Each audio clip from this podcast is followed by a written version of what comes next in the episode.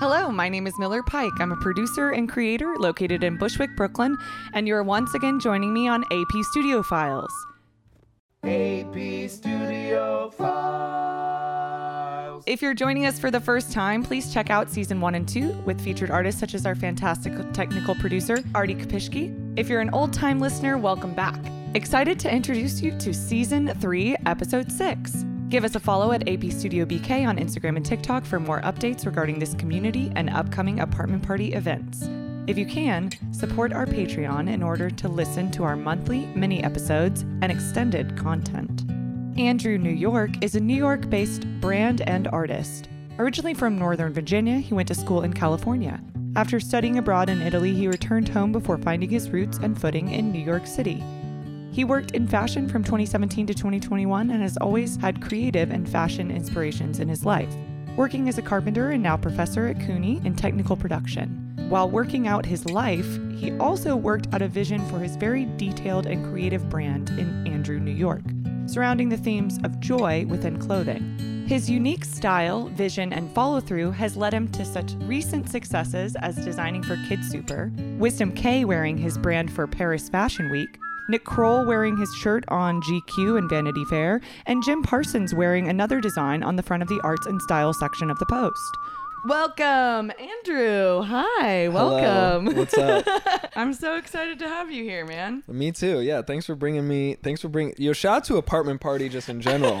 Oh, thank you. you guys were the first people to like Oh, say that what I was doing was good. it it is really I, good. I know, but like you know, it, it all it takes is one person. You push the snowball down the hill. Oh fuck, that's so huge, dude. I just want to thank you a lot for that. my that moment God. was was very good. Oh. So thank you for that, and shout out to everything else you guys keep doing for people like me. Oh man, that okay. Well, thank you. No, I'm blushing. You're supposed to be the one blushing. I'm, I'm taking over this uh, interview now, and we're only going to talk. We're gonna just talk about me.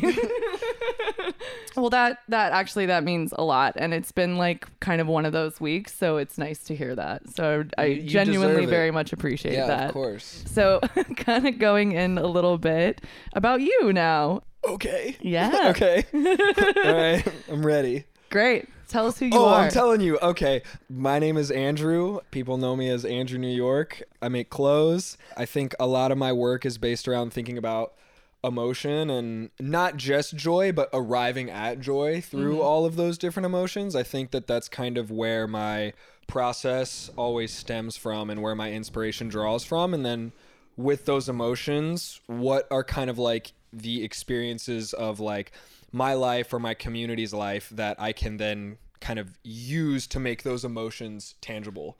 And mm. then within those stories, what are you wearing? Right. You know, it's like I feel like sometimes I'm like drafting a movie and then I'm making the clothes for that movie or that person's like life or like their TV show or whatever. You're casting the characters. yeah, yeah, yeah, and sort of- exactly. Like who are these people and why are they wearing what they're wearing? I think that that's but it all stems from, you know, various emotions that I want to explore because I think like I'm a really really really really emotional person and I used to just like be consumed by it. You know, and like if I was really happy, that was it, or if I was really angry, you know, and uh, or whatever. And so now I think as I'm getting older and trying to get better at dancing with my emotions, I think looking at them and observing them and understanding them. being a little really- more like intellectual about it. yeah, or- and just like yeah, and definitely like taking a step back, like I think like considering like myself as a pond and my emotions as fish, Mm. and they're swimming around. yeah, but your pond has like control. of where they Exactly, and just like letting them swim and knowing when there are big ones and small ones, but it gives me a way to kind of like put them over here. And oh my god, I just okay. Um, he just caught a glance of uh, Danny DeVito, who is our forever audience member Yes. here at the AP studio. I love hearing that, and I really liked kind of what you more formally put in your thesis on your website. And I'm going to read from it. Oh, yeah, just, uh, please. a little bit. Um, These moments are all authentic versions of self that only clothing, accessories, and perfumes can do for us. I'm actually so hyped you asked this question because there is this fashion magazine editorial called Vestoj, V E S T O J. You should all read it. Okay. Comes out once a year, every two years. It is run by this amazing woman, and she sources and all of these old and new stories, interviews, discussions on fashion. And then she'll hmm. also conduct interviews herself or ask people to write for the magazine. And then she'll pull like artwork, photography, fashion, sculpture, everything. And each edition, she's talking about a different thing. So one of them is on authenticity, one is hmm. on capital. Vestoj is an annual academic journal about dress and fashion created by Anja Aronowsky Cronberg. She started it as the Journal of Sartorial Matters in 2009 with the intent to combine theoretical knowledge about fashion with experience from the fashion industry. It combines scholarly texts with fiction, nonfiction, poetry, and visuals, all centered around fashion. Each issue has a theme that everything is tailored to, including the logo, style, format, graphic design, and content. And so the authenticity one was really, really, really cool for me and something that sticks with me a long time because someone wrote a really amazing article in there about how current fashion is always trying to sell you something you're not. Right. And always something that's like up here and higher and like Mm-hmm. Something you to attain. something to attain, Yeah. right? And kind of her thesis, the author of the article was like what if fashion was leaning into this idea that whatever you wore at that moment was lending to your best version of yourself in that moment. Mm. And like we're always talking about, oh, that's not the real you, or that's a different you, or you act different around them, or blah, blah, blah. But it's like, no, what if just like today I want to be this? And when I'm at my ceramic studio, I'm this. And when I'm out with my friends, I'm this. And those are all real versions of me. I often feel like that with like cartoon characters that have that like stock costume Yes. and then Yeah. but we go on a field trip so now we have a field trip mm, costume Right. or, or we do a sport Right. and it's always the same. I got really rote in my own fashion over the winter. I feel like that's kind of common in New York. Yeah. You're like your whole You got your North Face puffer and your Tim's. yeah, you're you're ready. You're good, you're yeah, good. A yeah. black puffer jacket. And something that I was thinking about the other week is I was like because a lot of my work is physical and I know you do some physical work as well and I was like I can fuck up my own clothes. Yeah. I don't care anymore. Yeah. Like I don't need to be keeping this stuff nice if it means that I never wear it. Right, right, right, And right, that right, was right, something right. that I was like, I need to challenge myself because I was getting into this habit of just wearing the same like Dickies Yeah. and a champion sweater Yeah. every day. So I like that. I really enjoy investing in that idea of I don't know, like it is authentic, but it is a costume, and I like that. Yeah, yeah. I just think it's like just believing in who you are at any moment. And I think that instead of clothing being something that forces you into some other character, what if you identified with it and were like, I'm gonna wear this here because this is how I'm gonna feel good. Mm-hmm. I really believe in like you buy something to wear it. Yeah. I am not ever gonna have a closet with a bunch of giant plastic boxes for my shoes. Like Oh. that's terrifying. So we were talking to my work earlier, and for those who don't know, I work as a personal organizer. I go into people's homes, I help them come up with like solutions, and there's a lot of people that buy towards occasion. And Mm. I know this has been a big conversation, like especially on you know sustainable Mm. fashion TikTok side of things. Is like do not buy to Sure. occasion because Sure. then that shit sits there for what the next fucking wedding you're gonna go to. It's interesting because like with your pieces especially, they are like the first time I saw one of your painted shirts, I was like, well, that's art. Like Yep. you 100% could hang that from a beautiful rod Yeah. and frame it behind glass. Yeah, Like, and I have a would be couple friends and clients who like it's on their shelf or it's on their wall. It's yeah, not. it's yeah. not worn. So where do you, as like the designer, because obviously I see the way you dress, I see the way that you go about your work in your life, and like so many of your clothes, you're always like, well, this is covered in paint because I was painting today or whatever. You know, like yeah, that's bro, your TikTok. I cannot keep shit clean. I cannot. I, these were supposed to be clean and they're covered in clay. I can't. I spent like 200 beans. Like, Yo, 18 East. These are great pants. Can you send me another pair? Because I fucked these ones up. But yeah, I mean, for you, your pieces are art. Where does the fashion and the art? Where does the fashion start, the art end, those kind of things for you? Oh man, I think that's a really tough question for me, and one that one of my professors is trying to get me to nail down all the time. Oh, interesting. because she's you know it's a critical question for her. She supports what I do. She's like, where are you? Like, Yeah. where is your line? And I don't know. And I, I think the thing is just like whenever I'm creating those pieces, and partly it's like how I want to go about it. Like, I think in the things I launched today, like I did like a hand embroidered pair of pants that's just covered in crystals. And that was just because I was just like, how can I elevate this even more? Right. Because the original idea for those was like, oh, I'll just splatter paint on them. But it was like, I'm already splattering paint on everything. like, I got to go further. I got to get better. Right. So I think part of it for me is that. But then in terms of like occasion wear and stuff, like I get the argument for sustainability, but I also get like the moment. Like Totally. I do. And especially like when we're talking like couture and like things like that, or even Yeah. like, you know, There's definitely different levels. there's definitely different levels. I think you should, and I hope people do this with my clothing, like they're buying it to wear, wear it. multiple times and Yeah. to wear again. I think for the most part, you should probably be buying to wear multiple times, but I also do appreciate when, like, yeah, that piece of clothing goes beyond just wearability and it becomes something else. yeah, And- it's a, like an avatar. yeah, and just you know, I just always think about like the Rei Kawakubo Comme des Garçons exhibit at the Met was pretty like that one still sits with me, and I Mm. look at that book all the time. You know, she's just so beyond clothes, Right. You know, and it's just like It's shape shit. and it's yeah, you it's- know, yeah. and it's art and she's asking really important questions about like womanhood east versus west being Mm-hmm. a female designer in like a male dominated space that's designing for women and that's all fucked up and like and she's just like she's going way beyond the clothes Right. which i think oh i just did the drive by to talk about how way beyond she is Rei Kawakubo is a self taught fashion designer known for her avant garde designs and her brand Comme Garçons, which is all about offering women clothes designed for mobility and comfort, like boys. She was born in Tokyo in 1942.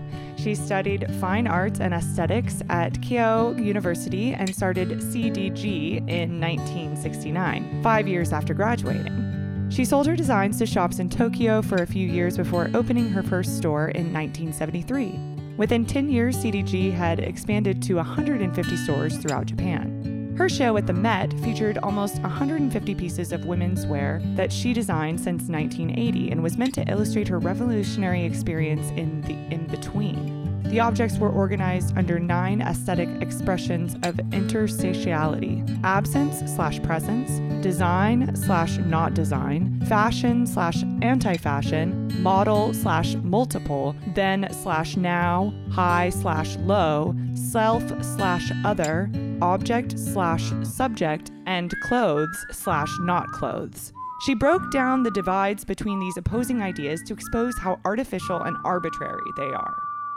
and to be honest with you like i am trying to get there i know i'm like some kid from the suburbs but like that is where i see myself going is like creating things that are just like so unquestionably just like incredible Shoot for it. I mean, that's the I'm, goal, wait- right? I'm waiting for Hermes to call me.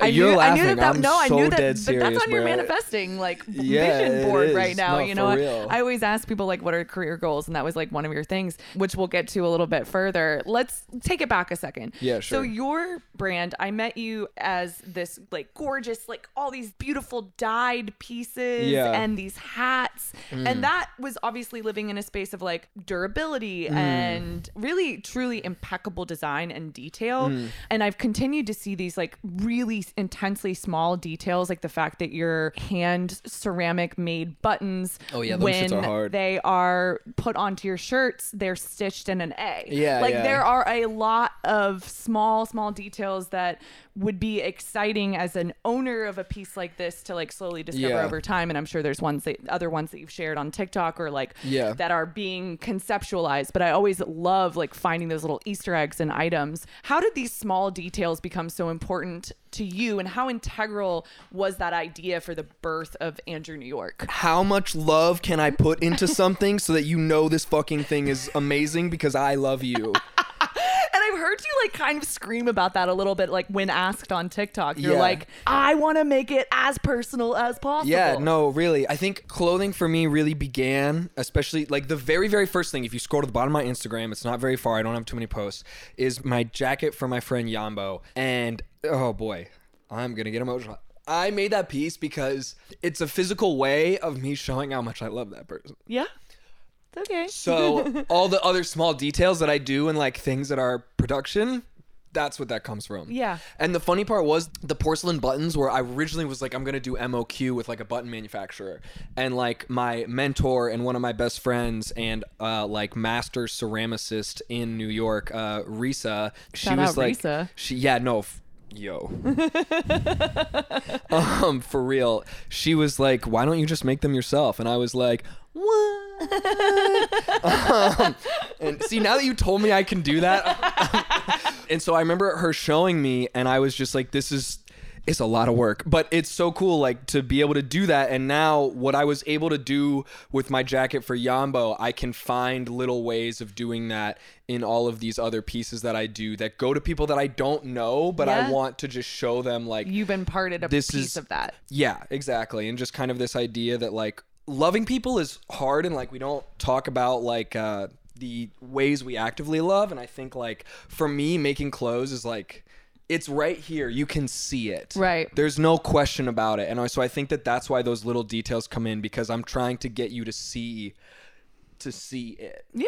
Is your love language gift giving? I don't know. Or acts of service? I actually think it is. Yeah. Mm-hmm. I think my love language toward a person is different than my love languages that I want to receive. That's very common. Like Yeah. I don't really like trip about gifts or shit. Like if you Yeah. don't get me anything, that's cool. But like I am trying to cuddle. you know what I'm saying? Um, Like that's please cuddle. yeah, But like but like if you're having a bad day, like I will come find you. right, right, right, right, right. Like we we getting busy. I don't know what we getting Qu- busy quality doing. time over here. Yeah, like that. So I, I guess I think it might be. I think it's probably more acts of service than gift giving, but the making of the clothing is that Is that act. and it just happens to have a tangible thing at the end of it. That's awesome. I mean, I feel like I rarely cook for myself, but like cooking for another person is the same thing. And Sure. it just ends with a nice result. exactly. Yeah, You yeah, know? yeah. Exactly. like, I'm like, okay, now we get to enjoy a meal together. Yeah. So let's take it back even further. Let's go into a little like early life. So Northern Virginia. Yeah, yo, 703. What's Shout out. up? Shout out Fairfax, Alexandria. Shouts to Fairfax County High School. Oh shit. Uh, I didn't go there, but all my friends went there. I ended up in your yearbook like twice. What's good? You're like, I was omnipresent. Yo, shout out to the Beltway and Route 66. Oh, how um, funny. oh my gosh. I love hearing like people. I feel like Artie and I sometimes talk about this on the mini episodes that we do Yeah. and like talk about kind of like I'm from Texas. There's a lot of like, you know, some weird state pride. I won't get into like the Yeah. not the weird part of the Yeah, weird state pride, No, but, but- you know what I mean? yeah, yeah, You're like, well, what up, what up, fuck with Texas, what?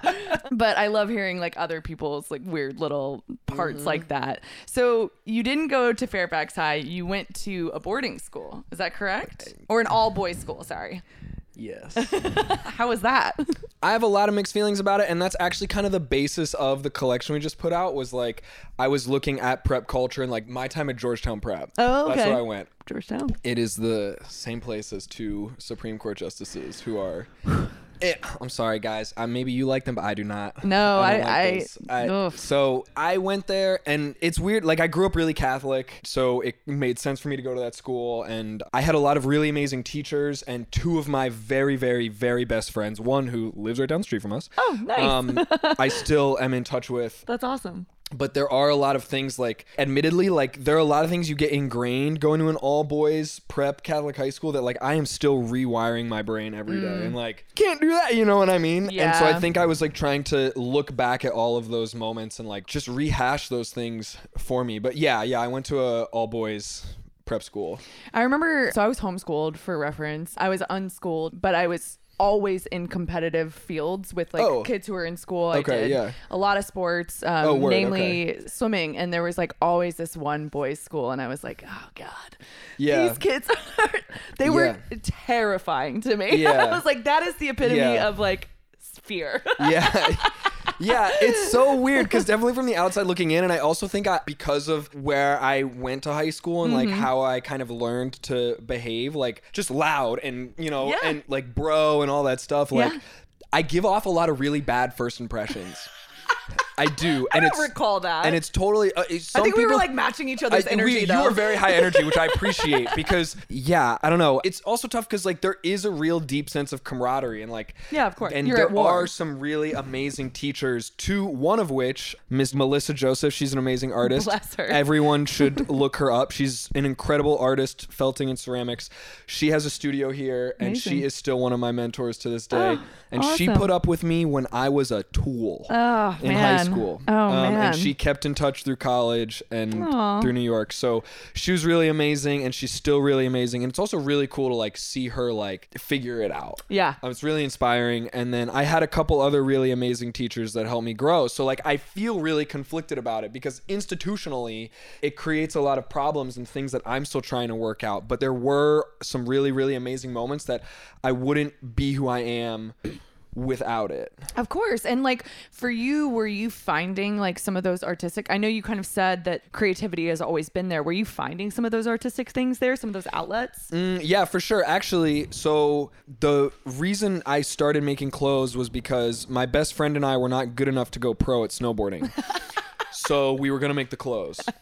So I Oh, started designing t-shirts and Miss Joseph, Miss Joseph, I'm going to make you listen to this podcast. Send it to her, email it to her. um, she would let me come after class to learn Adobe Illustrator. oh, wow. and she would just let me sit there on her like box computer because the school wasn't giving her a new one. And Right. like I would just sit there and fuck around. we all need those people. Yeah, yeah. So that's where we started, and then even Miss Knapp was really amazing for me, and Mr. Lewis and Mr. Williams. If any of you ever see this, you're all very formative teachers for me, and I appreciate you. But yeah, I feel like every teacher needs to hear that. yeah. No, for real. They were all great teachers, Coach Dunstan. But, anyways, Miss Joseph was getting me into that, and that's how I started. And so when I graduated, my dad. My dad is hilarious. He doesn't want to spend money on shit unless it helps me. Like I'm like, Dad, I need like clothes. He's like, What? I'm like, Dad, I need a four hundred dollar software for my computer to design T-shirts for me and my dumbass friends. And he's like, Yeah, sure. He's like, that sounds like a business Yeah, he investment. says like, "Oh, here you go, son. I'm like, all right, dad. Shit, I should have done this earlier. Damn. Um, but yeah, I get that. My dad's an accountant and he's like I'm very practical and I feel like that's definitely something that he's like instilled in me. Yeah. I'm like, is this a tax write off? yeah, we can get coffee, but I will be putting it on my deductibles. all I have to do is mention my business one time. yeah. tax write-off. And I'm gonna put that little Yeah, yeah. in the envelope. Exactly. yep, hundred percent. Absolutely. so then you headed to Italy. You lived in Italy. Yeah, I went to college in California. And Yeah. I really wanted to be away from my parents. Okay, Uh, gotcha. I just Yeah. was an angsty kid. Went out to California, and then it was kind of funny. Okay, this is a wild story. I didn't think I was going to study abroad because I was on the track team and I was going to be the captain junior year. And I was DJing this party, and this kid who never. What is your life? Yo, what? Yo, for real. that I whole was sentence I was so wild. I was DJing this party, and for real, this kid who does not go to this party, like this is not his crew, and I'm way in the back DJing. He makes his way through the crowd, and he comes up to me and doesn't even say hi to me. He just dabs me up. He's like, "We have to talk about you going to Italy," and then he just leaves. What? And I was like, I was like, Were you "What like, was that guy high? Like what? I, don't- I don't know what it was. Like this is some universe shit. And I think at that moment I couldn't see the sky because I was inside. But I looked up and I was like, I bet. Like, Okay, I- okay, okay. I, okay. I'm gonna go. And Uh-huh. so then I went through the Syracuse program, lived in Italy for six months, had some amazing professors, and also like my core friend group. Uh, was from there. And like I'm Oh. still tight with all of them, That's and in fact, awesome. like 95% of my friends you can trace back to me meeting my friends in Italy. Like even like my ceramic studio in Risa, like that is Wow. from someone whose boyfriend Introduced is still my you. best friend and we lived in Italy together. Like that. Amazing. So, Where in yes. Italy did you live? I was in Florence. Oh, um, cool. For like four months, five months. Just it was just study abroad. yeah. Um, I but- did the same thing. I was in Torino Oh, in the word. north. Yeah, yeah, yeah. Yeah. But I go back every couple years. I'm in a cult, so I go back every couple years to practice my cult, and then uh, yeah. drop drop the cult knowledge. What's up? It, it's like an art program that we always go back to, but we call it a cult because like Yeah, that's great. We go back to Florence. We get in a van. Party with David. Yeah, we they drive us 45 minutes out into wine country. Perfect. And we just work, practice our practice for two straight weeks, like nine to five. Like, So was the program that you were in for school was that like an art program? yeah, Oh, it was okay, the cool. Syracuse University study abroad program, and they had art there, and I took a lot of art classes. And have like most of those people like continued to use their art? In some way, shape, or form, absolutely. That's awesome. Uh, whether that's through their actual jobs, n- not actual jobs. Art is a real job. Mm-hmm. Yeah. Wow. No, sorry. no, I get it. but I just like it. whatever whatever thing they're doing like you know i do it through my fashion my friends definitely do it through their architecture. One of my friends is in spain. She's doing the thing you know. Mm-hmm. Amazing. so yeah they're all pretty still committed to it. That's awesome. I feel like unfortunately it's rare because of capitalism. yeah yeah yeah yeah you're yeah. like you like turn 25 and you're like shit i'd like to see a yeah i turned 25 got broken up with and quit my job. That's a good 25 i got divorced. All right you win. That's so funny. So you're coming back to the states yeah. it sounds like you took a little dip at home. We all you know we all do yeah i did. I took a dip at home Oh, took a dip in the kiddie pool. a dip is a, a dip is nice though because you're like damn this fridge is fucking stocked. Yo, ex- well, yes, ac yeah, actually, yes, for sure. and then you came here. So walk us through baby andrew in new york Yeah, word. Okay, so yeah, I needed to leave my parents' home because I was like, I'm about to turn 23 at home with no plan, yeah and I was like, that can feel stressful I was like, fuck. yeah So I still was 23 at home with half a plan though, and about three weeks later, I moved up to New York with my dad. We tried to tie my mattress to the roof of the car. It flew off, and my dad said, "Yeah, we're." We're just gonna keep going. so that mattress is on like 95 somewhere. You know, I hope. Anyway, so we He just outed himself for illegal littering. There's a fine coming your way, sir. so yeah, I moved in. I moved into Ridgewood over on Menahan and Seneca. Um, Love that shout out to neighborhood. the shout out to the Ridgewood Pork Store. Yeah, the place is delicious. And shout out to the Polish deli that's like catty corner in my old apartment where they sell Polish beer. place hits, and they only speak Polish in there. Like Great. you got to know something. I just go, yeah, my last name's Kolzinski. And they're like, yeah, Yeah, yeah, yeah, yeah. Come on in. Um, but He's um, fine. yeah, I did that. So I was an intern and I was also a carpenter because I was a carpenter in college and a little bit in high school. So I was able to get a job through my roommate's uh, boss's partner, whose name is also Andrew. And he was working at this warehouse out in Jersey. And he brought me out there. So shout out to BNG, Big Nice Guy Industries. Oh, I love it. If you need anything carpentry needs, call Ian. Amazing. Big Um, nice guy. I love that. He is a big nice guy. And so I worked there for like 3 years and Andrew and Ian were really great cuz they knew they knew that it wasn't forever for me, but they knew that I needed a job. Of course, And yeah. so they were really flexible with like when I worked, but I also like would demand work cuz like I had no money. Of course. And they taught me how to drive a truck, so I was driving trucks for a while too. Uh, they got me on a lot of shoots and they just gave me a lot of opportunities to like continue to exist. yeah. And so very very thankful to them and what's really we cool all is- need angels like that. yeah, we really do. Yeah. And they were, and I still work with them. I'm That's awesome. friends with Andrew and Ian. I have had help me on a couple things. So I was interning around. My dad does not want me to tell you this, but I got fired from my first internship. and then sorry, We've all Dad. had lo- losses. We've all Yeah. we've all had wins. We've all taken L's, and then my second internship was okay, and then my third internship was with a luxury women's wear company, and I had two bosses who were really, really wonderful to me. I took a little break because I had to actually go to Italy, and then I came back. They started hiring me because I knew Illustrator really well. awesome. And so back I, to that. Thanks, yes. Dad. No, really, yeah, no. Sha- I I hate to say this, but like one of the things I have learned through knowing carpentry and knowing Illustrator was like it's great to have really amazing concepts and beautiful ideas, but when you're young, unless you're some kid that gets a really lucky break, and I hope you are, unless unless that I hope happens, everyone to you, gets lucky breaks. you like need like one hard skill. Yeah. that just like it's, you can say I can do this. Yes.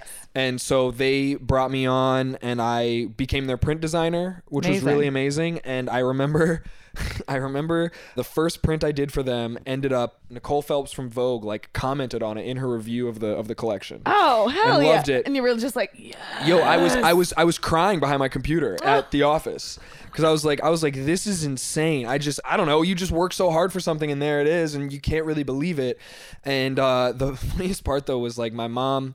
I love my mom is very honest, which is amazing because she's Yeah, just like we need that. she just tells me when she doesn't like something and she tells me when I'm being dumb, um, which she does a lot. Shout out, sh- shout out to my mom. But so I remember she, we were talking about it. She's like, I really love the collection, but what was that horrible floral print? And I was like,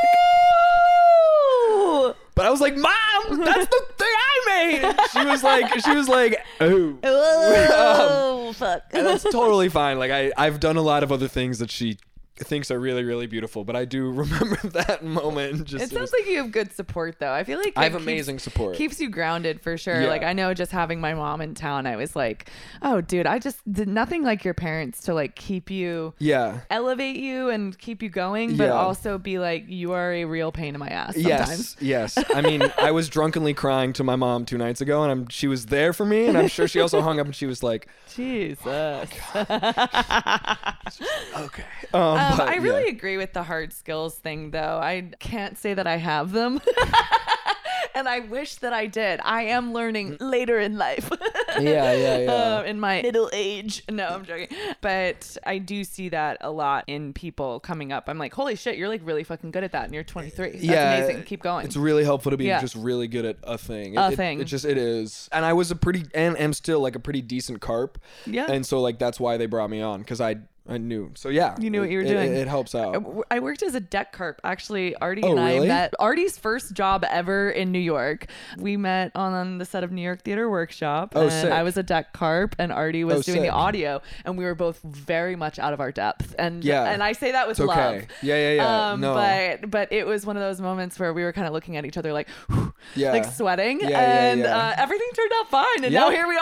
Yeah, yeah, yeah. Everything turns out later, fine. we're still in New York. We're still working. Yeah, and you got to remember that even the most stressful situations, like if your attitude is it will turn out fine, Yeah. it will. Yeah, yeah. You'll be all right. No, it'll be fine. Just I've been like. I remember like being so stressed like a couple of my first jobs in New York because of course you want to like impress. Yeah. You want to make good impressions so that you can continue to get the work. And blah blah blah blah. And just being so stressed and being like, yeah, everyone has to deal with this bullshit. Yeah. Like it's fine. It's Yeah. fine. Just Yeah. toss it under. It'll be fine. I don't Yeah. even remember the job it was. Exactly. Like whatever. It's okay. Um. So you are like finding your way here. yeah. You're finding oh, your way creatively. You're finding your way like socially. I know those Yeah. first couple years in New York. It sounds like you have a good group of people here. Yeah, I definitely do. Yeah. Yeah. I think my group got bigger and better when I left the women's wear job. I was there for like three years. Learned a lot. Uh, My Mm. Bosses put up with and helped me grow a lot. Shout out to Peter and Lauren, and they raised me. Aw, I think one baby. time Peter, we were celebrating someone's birthday, and I had been there like two and a half years, and they were like, "Yeah, happy birthday to them." And then, ah, we've watched Andrew go through puberty here. like shut up, mom I and was dad. like, I was like, shit. Uh, but no, it was, they're obviously wonderful, and um, yeah. So I left that. It was just time for me to go. Yeah. And yeah, I just have been doing this. You found me on TikTok. I know. I know. shout shout so- out shout out to the Chinese based app TikTok. Yes, yes. Um, Steal my data. Yeah, I, not for real because it's working. It's Like- literally me. If they're gonna take any of my data that isn't out there already, it's literally just like me trying a bunch of face filters. Like it's not gonna be like anything Yeah. groundbreaking for them. Um, yeah. So, so when I first met you, like I said earlier, you were you know really invested in these like dyeing projects and hats, and then like obviously expanded more from that. And maybe you had the concepts for the things that you're working on now, Yeah. but like what was your process when you first started looking at like this being what you were going to invest your time in Oh man.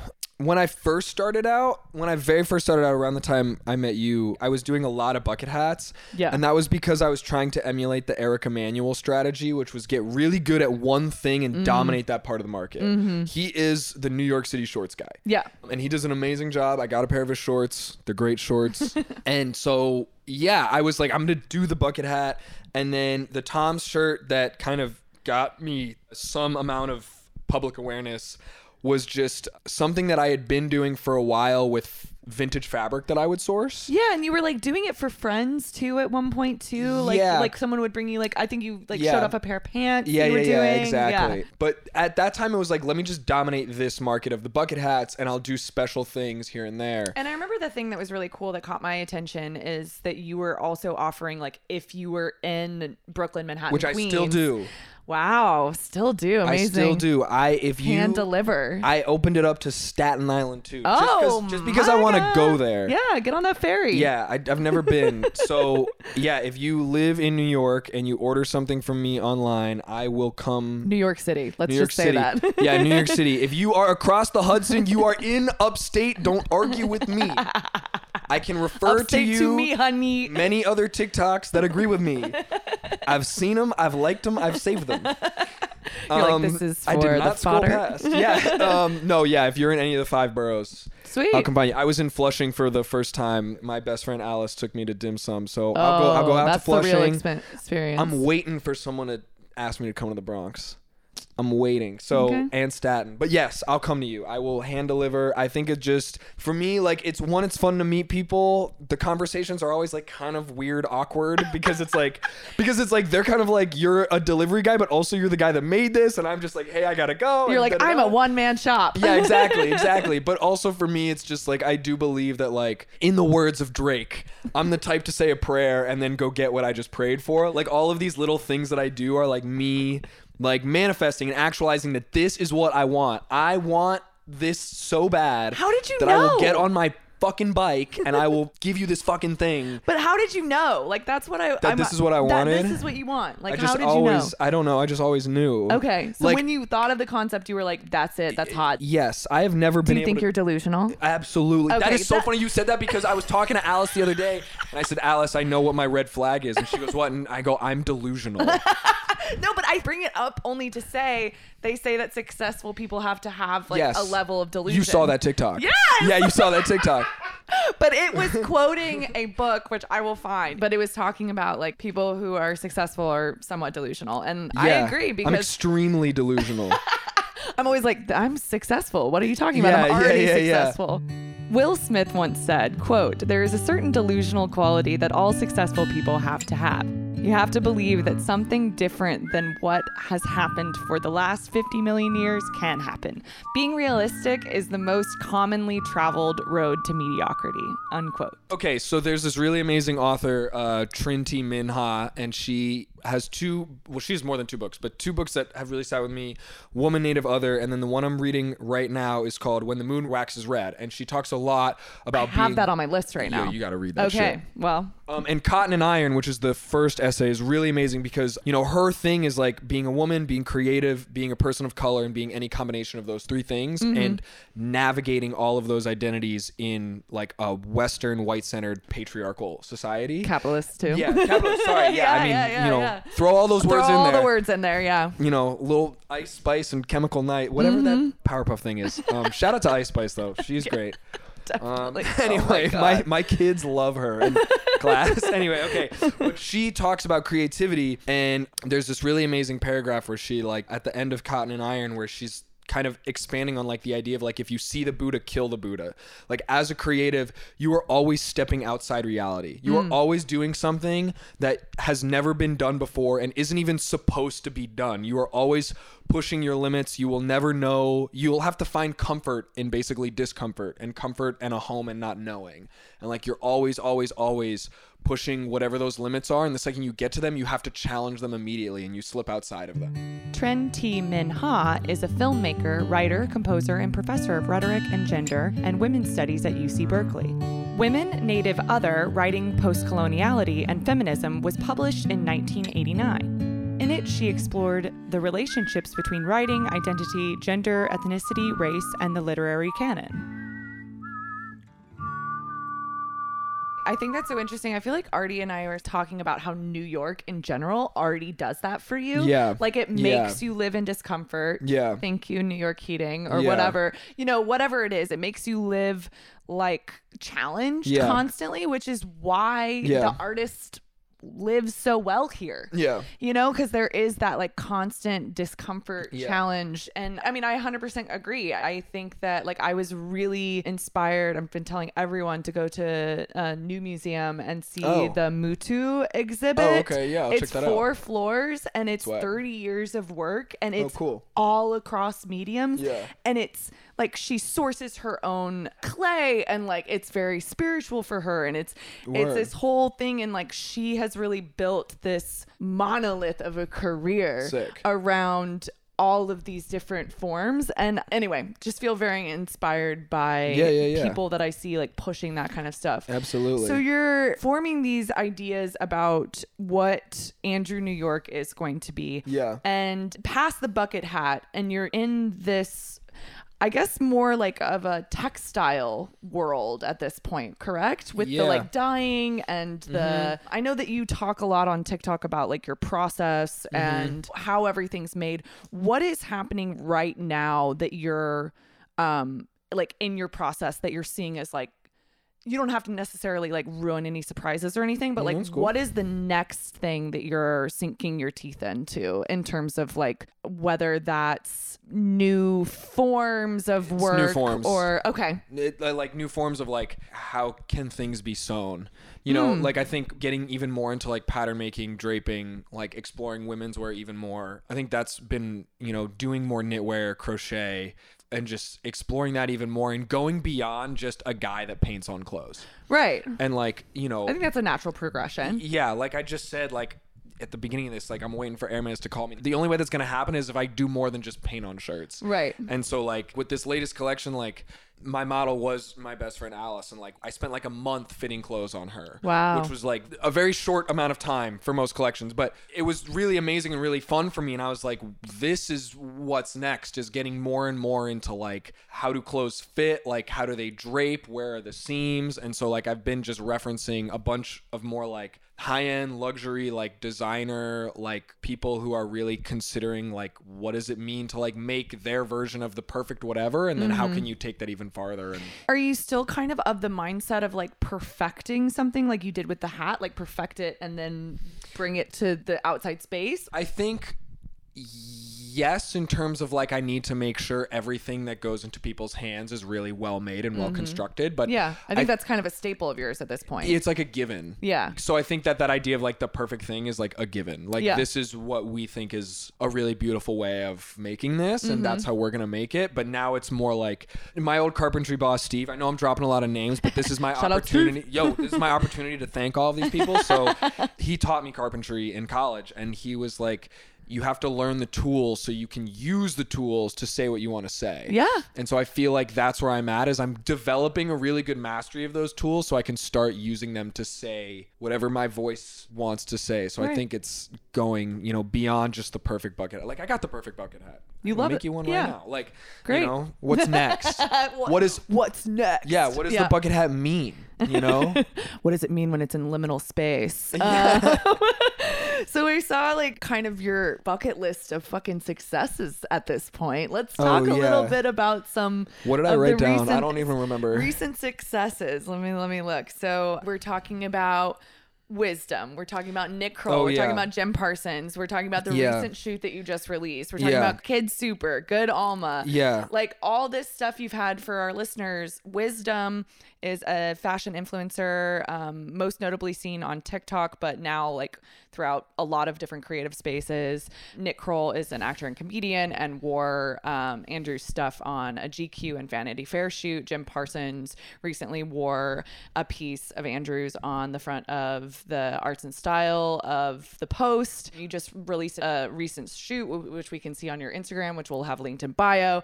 You designed for KidSuper, for Good Alma. Like we met Year and a half ago? yeah, I was gonna say 18 months ago, and like, Yeah. holy shit, you were making hats and delivering them on your bikes, and now like, I'm still on my bike, baby. you're still on your bike. You're still on your bike. Stay on Shout your out bike. to my Stay- dad for giving me that bike.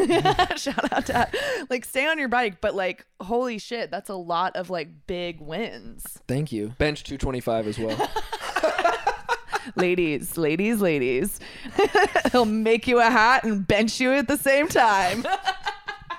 I remember we were talking earlier and you were saying that like the wisdom wearing your stuff at Paris Fashion Week was like very organic. And how did that feel? that was wild. Yeah? I mean, all of it has been really wild. Don't get me wrong. Like the Nick Kroll placement was incredible. Nick Kroll also loved it so much. Yeah, he, like, talked about it. He talked about it and he bought it.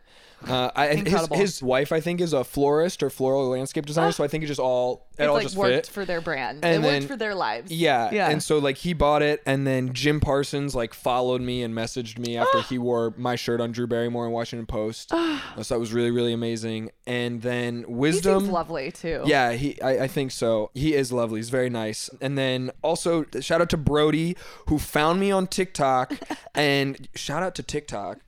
Brody found me on TikTok. He lives down the street from me and put my work in front of his boss, Michael, who is a celebrity men's stylist, and that is how I got those placements. Damn. Um so thank you to them. it takes all types, man. It does. It takes all types. it's so interesting how many people I've been able to connect with who are just incredible artists through TikTok. Yeah. It really Yeah, yeah, yeah. No, it really is. I've met my roommate and my photographer Lorelai on TikTok. perfect. Perfect. Yeah. Oh, I love a TikTok photographer Love a too. TikTok. She's and she's incredible. Um I think I follow her. You should, yeah. No, she's she's gonna be huge. Um, and so the wisdom thing also was amazing. Just like he found me on TikTok because a kid tagged him in one of my videos, and whoever that kid is, I don't remember your username, but I do remember you. Thank you. Thank you. Yeah, he liked my stuff, and so I reached out to him and I sent it to him, and I ended up on one of his unboxing videos, which like I kind of knew was gonna. I didn't know that that was gonna happen, but it was a huge moment. hope. Yeah, yeah, yeah. fingers crossed moment. Yeah, it was a fingers crossed moment, and so that was really amazing. But like the thing about the Paris Fashion Week thing was like. I didn't ask him to do that. There was no PR in there. There was no like, "Hey, Wisdom, we hear you're gonna be." It was just like Here's he- twenty grand to wear my shirt. he woke up and he said Andrew New York is gonna look good with the Margielas. And I was like, let's. Let's go. go. Let's go. and that was like I was at my friend's engagement party and I was like half distracted. I'm so sorry, Maggie. I'm so happy for you and TJ. But, You're like, yeah, yeah, yeah, yeah, yeah. You're making a huge life decision, but a TikTok influencer wore my. I was like, yo, I was like, I could not believe. And like, he was out and about. People were photographing him and he just wanted to wear it. I was like, what the fuck? that feels so That was like a huge compliment. that feels so good. when it's just so organic. Yeah. And they just want to wear it because that is what I want my clothing. That's what anyone who makes art, clothing, whatever, design, object, like that is what they want. And Mm. so that was very, very, very cool.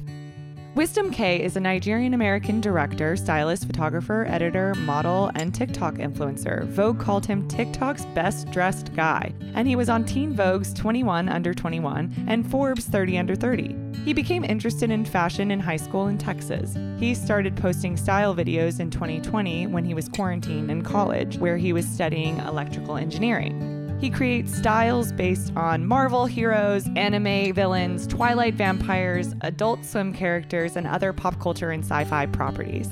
He now has over 9 million followers and has worked with Gucci, Dior, Coach, Fendi, Ralph Lauren, and Revlon.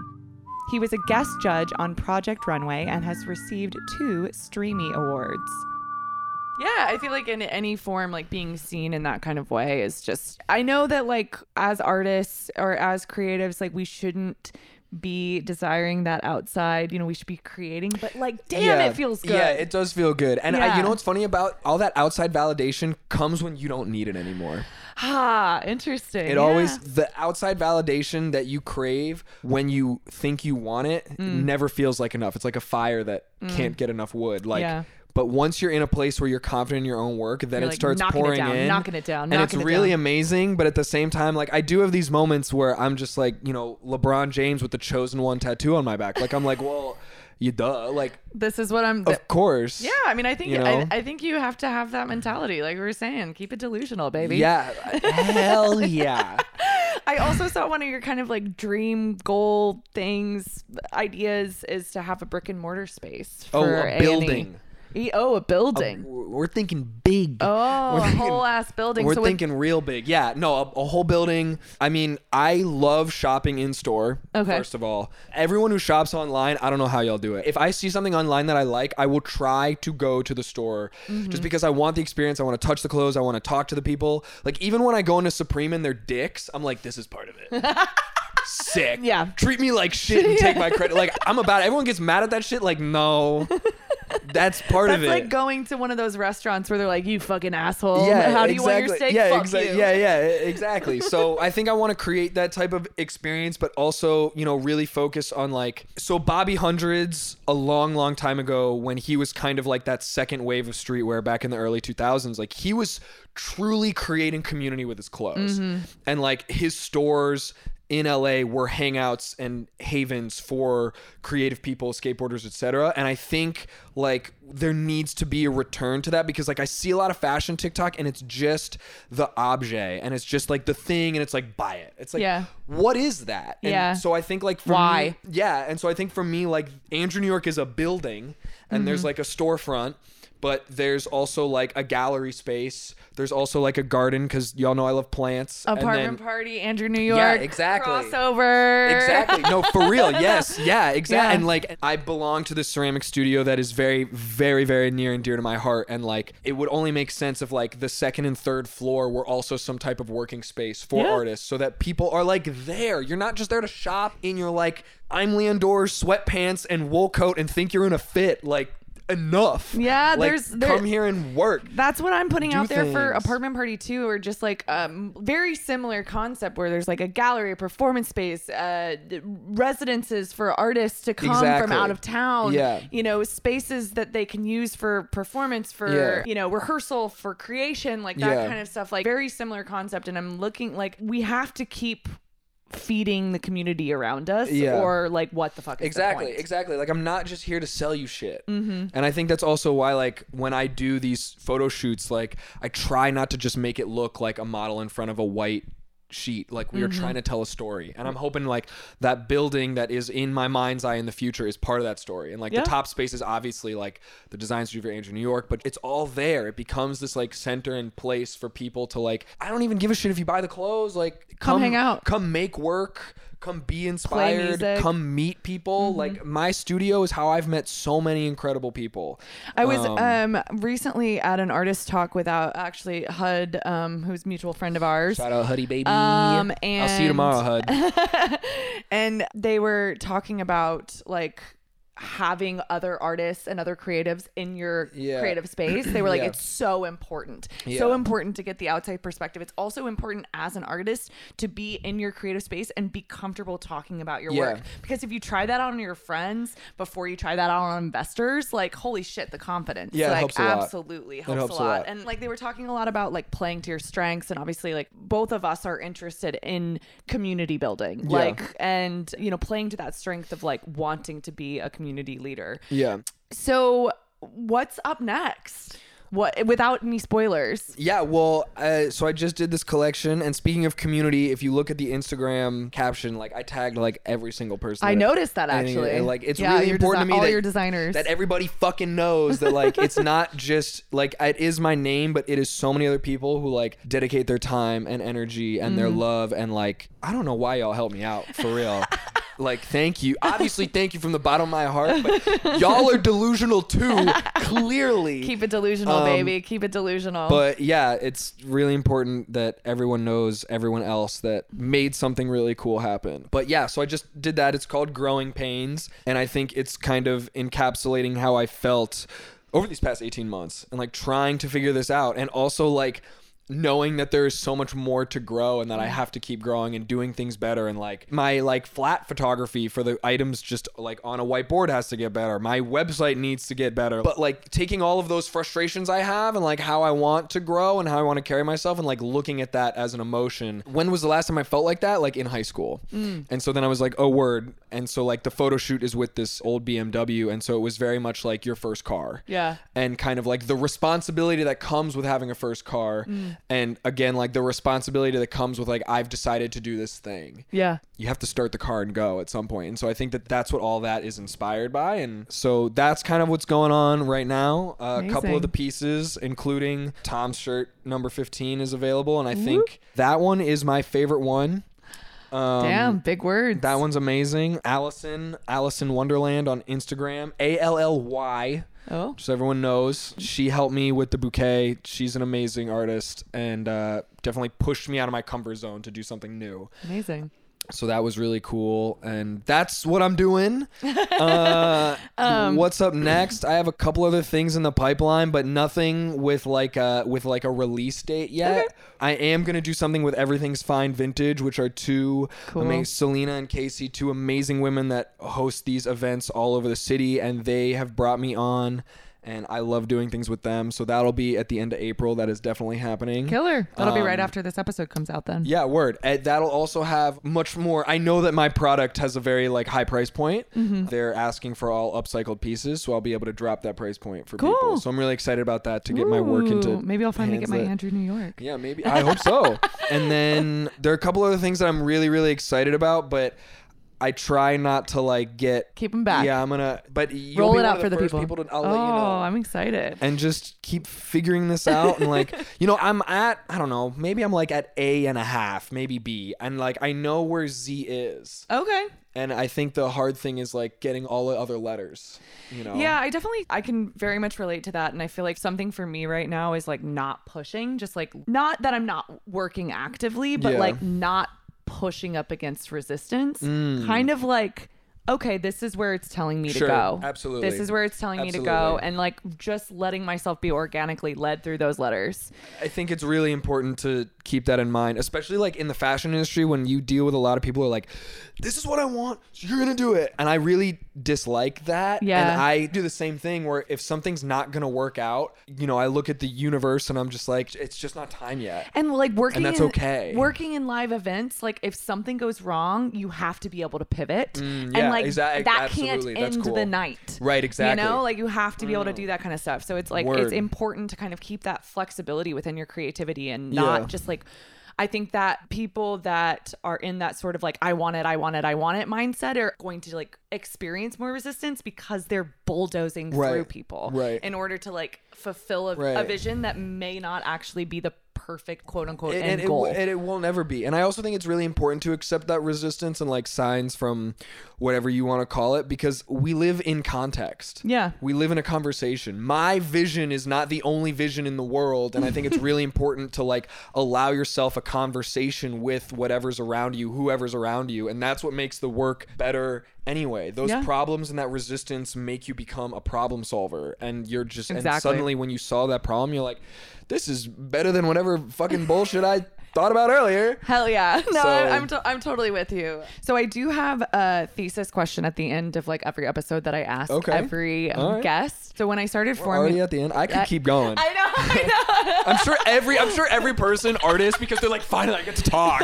They're like oh well, we can keep like I'm not hungry. Like no, it's been. I mean, it's been great. I mean, I feel like I've been really lucky in the fact that so many people have been like willing to be vulnerable and share Yeah. their experience, and I've kind of been kind of trying to figure out like what my place in creativity and more and more that's become like being this person which is being able to give space to other people Yeah. and i like so enjoy it so when i first started conceptualizing this it was in 2020 when obviously i like i Yeah. wasn't throwing my parties and kind of thinking about joy and community and so the first season i asked the question like what does joy and community setting look like Mm-hmm. for you going forward and a lot of the questions came like support support support whether that was like Mm. showing up monetary whatever. And the second season i asked what methods of community support inspire you. And a lot of that was like mutual aid or you know just paying that $10 to come to a show like paying for the work you That's know funny. like venmoing me 10 bucks to like take a Lyft or like whatever it was you know a lot of that kind of thing. And so i've been thinking and i feel like you think about this kind of stuff too like where's the money? Like where's the money? How can we get the money in like the artist's hands and like redistribute wealth a little bit and so my question for this season is if true governmental and societal shifts could be made around how the world views art and artists what does that look like to you oh and yeah. i could read it again it's a little it's a little No, that's okay. I mean, I just think like more like I even think the government used to do this where I think I saw a tweet, so I don't know. no they did they did there was there was Um, a lot more like artists what's the word i'm looking for like like paid Yeah, like low cost, low entry. I do think I do believe in these grants and I do mm-hmm. believe in like at least low financial entry into workspaces, community grants, mm-hmm. ability to work and live. I think all that's really important. I also think like this question tackles something much larger than just the artist community, which is like everybody and their struggle to live Yeah. here when like you're True. having so many problems with prices just being gouged across the board. Yeah, I, I think that that's kind of what that looks like. This is such an interesting to those two other. That is not what I would have said. Venmo me ten dollars. I got to be honest with you, like support or yeah. if, if you needed support. I just hang out with your friends. Yeah, there's definitely some of that, like the showing, people asking to just show up. I guess. You know, have I don't kind even of think thing. about that. That's so funny. I just am like, just make sure you hang out with your friends and tell Mm-hmm. them you love them and they love you back and like do shit with them that has nothing to do with the thing you're doing. Yeah, Your that can be is not transactional. that can be really important to like step back and You know? be without your craft and just be with people. Yeah, that's like my friends know that I work so hard and they love me and support me. Like that is Yeah. a given. Like I don't need them to do that for me. Yeah. It's already done. Like it's more just like Mike lives down the street. I haven't seen him in a week. It's time I bring over a tall boy and we play Tetris on stream because I am a god at Tetris. I'll take anybody. Re-upload Tetris friends. We'll go one v one right now. Sorry. In terms of the third question, I don't know, man. Sorry, I'm not good at those answers. What change would you like to see in how the world views artists? To take it like a Okay, a sim- okay, like I a- can answer that question. Yeah. In college, there was this girl, and I don't quite remember her name, but we were all really drunk, and I was learning Illustrator at the time still, and I Mm-hmm. would stay up really late and like watch YouTube videos. Shout out to YouTube University. Yo, no, seriously, why you? I'm not even kidding you. I need a crew neck.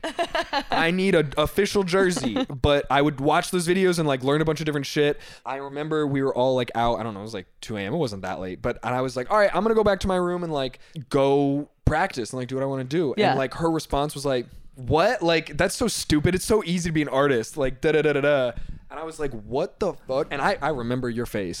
Bitch, I don't even know what you look like, and you're dead to me. But like, there's that, but then there's also this dichotomy that I get a lot on TikTok of like, I could never do that. Like, oh my god, you're so talented, and so it's this weird, weird like level of distance and respect, while at the same time not respecting or paying for it at all. I think there needs to be like a reality check on like one. Learning how to draw is like learning how to work Excel. It Yeah. truly is. Like you just should go to a drawing class, take your time, and know that you don't know how to do it and just keep practicing and I promise you at the end of that class you will at least get marginally better. Do you think that that comes from like people's inability to fail at first? Um I think it comes from that, but I also think it comes from just a general opinion that people who are artists are naturally gifted and they just mm. have it. Oh. and I am not that at all. You're taught. I have taught You're myself. learned. I am taught. I like work really hard to get really good at what I do, and I still don't even think I'm that good at what I do. But I know that, and I'm you like, gotta stay delusional. I gotta keep going. yeah, I gotta stay delusional. And so I think it's really important one to have that, and if you have that, and we kind of have that ability to look at it and be like, ah, no, I can learn this. I can understand this.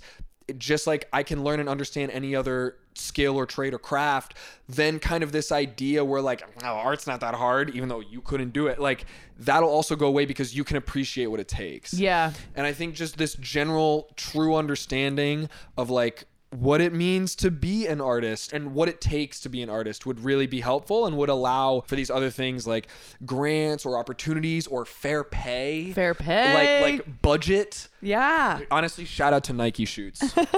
they throw money at everything. Good for them. Um but get that Nike money. I totally get that get that get the check mark it. and just do it. These are my favorite shoes.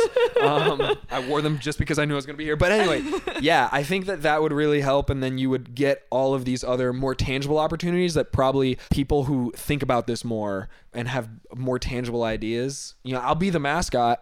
Yeah. Get me another crew neck, another jersey. yeah, I'll be let's there. do it. But yeah, I, that's my non-answer to No, your I- question. I totally get what you're saying. I think that what I hear a lot is like definitely pay inequity. Like, Yeah. you know, I think that we've talked about this probably into the ground, but it's like, oh, you're going to get an opportunity from this. Like, fuck you, give me money kind of thing. Yeah. You know? And, Yeah. and I, I think like 2020 was honestly a big ender for that. Like, people were like, I'm not working for free. Right, right, Right, right, Like right, that's right, just right, not something right, I do any longer. and like that's something that I've tried to pivot into like more and more with apartment party with, you know, wanting to keep the space like open and accessible for people, but also like ensure that my artists at least get some money Sure, when they leave course. the door. And that is a really amazing and a good oh, thing. well, yeah. I mean, I'm not doing it for praise. I'm doing it to get No, them fucking work. I know, no, no, no, no, no. But it's important that we put it out there in the yeah, world. yeah, yeah. yeah. No, So it's, that people who want to do something similar feel guilty and they go, all right, Now you have to fucking do it. I got to do what Miller's um, doing. Tell the people where to find you. First, you can find me on TikTok, Andrew New York. You can find me on the interwebs, andrewnewyork.com, and Instagram. Give me that fucking handle. The guy who has the Andrew New York handle doesn't use it. I've messaged him like three times. So right Give him now, that check mark. right now, you can find me on Instagram, Andrew underscore New York underscore. I've messaged that dude so many times, and I've even messaged the people that follow him. Oh. You I'm like, should- do you know this person? You should get your TikTok followers on that one. Dude, I should. I really should. Hey, gang up. um, and also just like really quick just want to thank every single person that helped me with what we just did i am not going to name all of you i named all of you on my instagram and Yep. know that i love you all dearly and, and nothing happens without the community Oh, for sure. nothing happens without all of these people coming together and supporting even if it's just like buying me a latte alice bought me so much food this past month. Lorelai stayed up with me till 2 3 a.m lon keeps me on check. Okay now i'm naming everybody. Um, but like all of you like it means a lot. So don't forget to thank your friends oh my god, I know. that's why that's why i I'd don't be even useless without the people that surround. yeah, exactly. But that's why I don't need the ten dollar Venmo. Because Daniel is there at six a.m. anyway. He's like, he calls. He's like, bro, are you awake? I'm like, yes, I'm awake. He's like, I mean, I'm just making sure. that's my ten dollar Venmo. Is my friend making sure I'm getting my ass out of Hell bed for yeah. the photo shoot. We so, need we need that. you know what I mean? Like Hundred percent. that's what that is. It was incredible having you. Thank, you, so, much, for sharing your I- time. I hope I did okay. you did great, man. I'm thank you so much. AP Studio Files. AP Studio Files can be found on all streaming platforms. Follow us on Instagram and TikTok at AP Studio BK to learn more about upcoming parties this spring. AP Studio Files is hosted by Miller Pike with technical production by Artie Kapishki, photography by Tucker W. Mitchell, and research by H. Conley with music by Fab the Duo.